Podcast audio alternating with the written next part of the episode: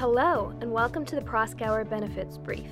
I'm Katrina McCann, an attorney in Proskauer's Employee Benefits and Executive Compensation Group. On today's episode, I'm joined by Paul Hamburger, co chair of our group. This is the conclusion of our 10 part podcast series, where we're exploring the basic COBRA rules applicable to group health plans. In this podcast, we will discuss some of the key COBRA penalties for noncompliance.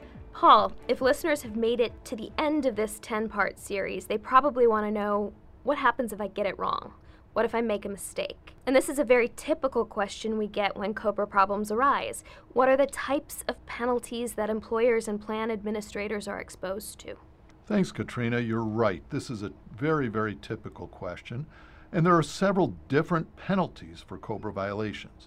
For example, there's the cost involved in correcting the COBRA error and putting the qualified beneficiary back in the position that would have applied had the error not occurred. On top of that, there could be exposure to more general damages for breach of fiduciary duties or benefit claims. This could also result in the payment of attorney's fees if there is litigation over the benefit plan and its terms. However, when we speak of COBRA penalties, we're typically referring to two different penalties. On the one hand, there's an ERISA penalty of up to $110 per day for each day a plan administrator fails to provide certain COBRA notices. And second, there is a COBRA excise tax of $100 a day for what is defined as a period of noncompliance. Okay, so let's take those one at a time. When does the ERISA notice penalty apply for a COBRA violation? The ERISA notice penalty only applies if a plan administrator fails to provide certain specific notices, like the COBRA general notice at the onset of coverage or the COBRA qualifying event notice. Even then, the penalty isn't self enforcing. Only a judge in a litigated COBRA notice case can impose the penalty. Now, judges do frequently impose these penalties, and judges have discretion, not only as to whether to impose the penalty, but also as to the amount. Courts regularly impose a penalty of less than $110 a day. When they do that, judges tend to weigh a number of factors in deciding whether to impose the penalty, including the extent of a plan administrator's good faith actions and evidence about the actual harm that was involved in the case. Again, the important thing to note is that the penalty is not enforced outside of actual litigation. While this might provide some level of reassurance for listeners, let's talk about the COBRA excise tax. While this might be applicable in similar situations to the ERISA notice penalty, there are a number of key differences. You're absolutely right. There are a number of important differences between these two penalties. Perhaps the most important difference is that the excise tax penalty is self enforcing, meaning that the parties responsible for the payment of this tax have to consider in real time, as it were, whether to report the tax to the IRS or not. Sometimes people might even file the IRS tax form even if they think no tax is owed. So it's important to understand how the excise tax works. Now, since 1988, the tax penalty for COBRA violations has been a tailored excise tax penalty. The purpose is to balance the need for deterrence against noncompliance, on the one hand, with the need to provide relief from severe penalties in cases where the violations involved were not really that significant. So the excise tax sanctions are intentionally designed to include opportunities to otherwise limit or mitigate your exposure to the penalty by demonstrating that you acted reasonably under the circumstances. Generally, the COBRA excise tax is $100 a day for each qualified beneficiary who is harmed by the violation during what's called a noncompliance period. The period begins on the day of the COBRA violation and ends on the earlier of the date correction occurs or the date that is six months after the maximum COBRA coverage period, without regard to whether a premium was paid for that period. Now, correction occurs when someone who has been harmed is put in the financial position that is as good as it would have been had the violation not occurred. For these purposes, it's assumed the qualified beneficiary would have elected to receive the maximum amount of benefits permissible under the group health plan.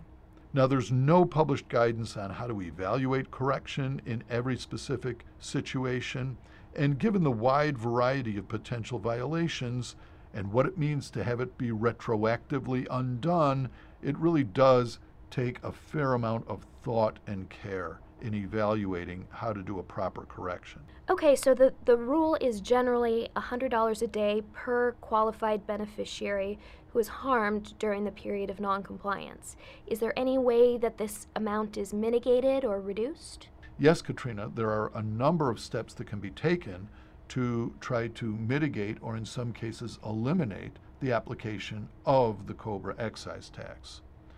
The first way to try to mitigate it is what's known as the inadvertent failure rule.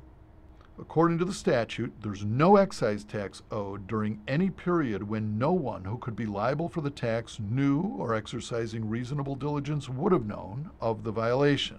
So it's possible that no excise tax would apply if no one who could be liable for the tax knew or exercising reasonable diligence would have known of the violation for the entire noncompliance period.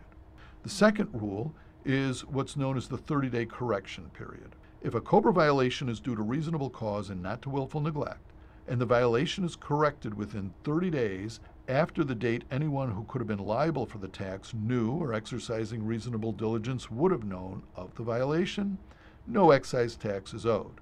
Again, as we said before, the standard for what it means to correct a particular violation is not entirely clear, but if it is corrected within the 30 days, no excise tax is owed.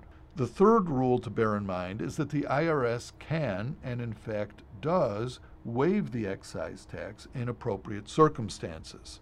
The IRS exercises that authority based on an evaluation of the seriousness of the violation, in other words, how much harm did it actually cause. In evaluating whether to waive the tax, the IRS looks at a number of factors. On the one hand, the IRS will look at the harm caused by the violation. How much harm did it impose on affected individuals? On the other hand, the IRS will also waive the extent to which the employer or plan administrator otherwise has a compliant COBRA administrative system. Was there training? Were the systems otherwise designed to ensure compliance? Taking all of those factors into account, the IRS has the authority to mitigate the sanction so that a party liable for the tax isn't really responsible for paying more than is appropriate under the circumstances. Can both penalties apply, the ERISA notice penalty and the COBRA excise tax? Yes, absolutely. These penalties are not mutually exclusive, and you do not get a credit for paying one penalty against the imposition of the other. They're just two different penalty regimes. Now that we've talked about the fact that the COBRA excise tax is self enforcing, unlike the ERISA penalty for notice violations, let's talk about how someone goes about actually paying that excise tax. The IRS has a form, a Form 8928, that can be used to pay the excise tax. Before paying the tax, though, you really need to look at that form very closely. First, the tax could be imposed on an employer, but it might also be imposed on a plan's insurer or service provider. In the multi employer plan context, it might be imposed on the plan itself. So the first thing to consider is who actually owes the tax and has to fill out the form. Another interesting question is whether to file the form even if you think you don't owe the tax. For example, suppose you caught and fixed a violation within 30 days so that no excise tax is owed. Should you file the form? Some take the view that filing is a good idea because it can start the running of the IRS statute of limitations. Others take the view that filing a form when no tax is owed is just not necessary. So it's important to talk to counsel in these situations. Finally, the Form 8928 can be very tricky. There are a number of important decisions that have to be made before filling it out. So it is important to make sure that you talk with counsel before just completing the form and paying the tax.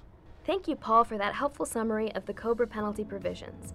Clearly, there's a lot to think about when addressing issues around COBRA noncompliance. Although hopefully this 10 part series helps listeners avoid these situations. Thank you to those who joined us today for this Employee Benefits podcast, and special thanks to those of you who followed along with us for this full 10 part series. Please join us for future presentations on our Proskauer Benefits Brief podcast series, and keep an eye out for more employee benefits and executive compensation insights on our Proskauer ERISA Practice Center blog. Also, be sure to follow us on iTunes, Google Play, and Spotify.